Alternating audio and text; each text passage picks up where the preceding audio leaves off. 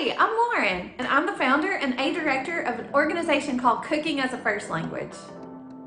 We host monthly cooking classes with the intent of creating community. I will always be in awe of how quickly food can cut through barriers and bring people together. So join me in my kitchen as I share with you the recipes that inspire me most. Who else thinks of Little Debbie's, particularly Star Crunches, as just a part of your childhood? Today, I'm gonna teach you a simple way to make your own version at home. So you can turn a childhood favorite into a homemade dessert staple. In a large pot over medium heat, melt together butter, marshmallows, and caramel candies.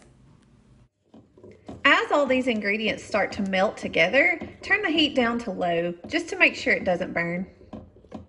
Once the marshmallow and caramel mixture is completely combined and melted, let's fold in about four cups of Rice Krispie cereal. Yum yum. Did you do that? So now we have let this Rice Krispie mixture cool for a little bit and we're going to form it into that famous Star Crunch shape. So this is the best method I have come up with for keeping this from sticking to my hands while I'm forming it. If you have a better idea, please let me know in the comments. But this is just a smaller piece of parchment paper. I'm going to get a heaping tablespoon of the mixture and then just put it right into the parchment paper to use it to get it off the spoon because it's very sticky.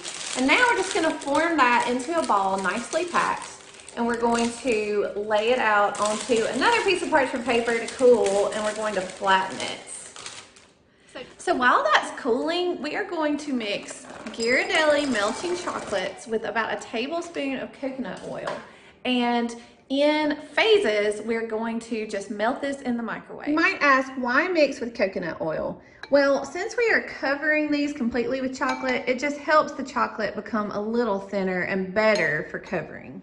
So once your chocolate is melted, you're just going to simply dip one of the Rice Krispie cookies in, cover it with chocolate, and then lay it back out on the parchment paper. Can I? Okay, time to taste. You and me. Star Crunch, cheers. Yum. Mmm. Mm-hmm. Yummy.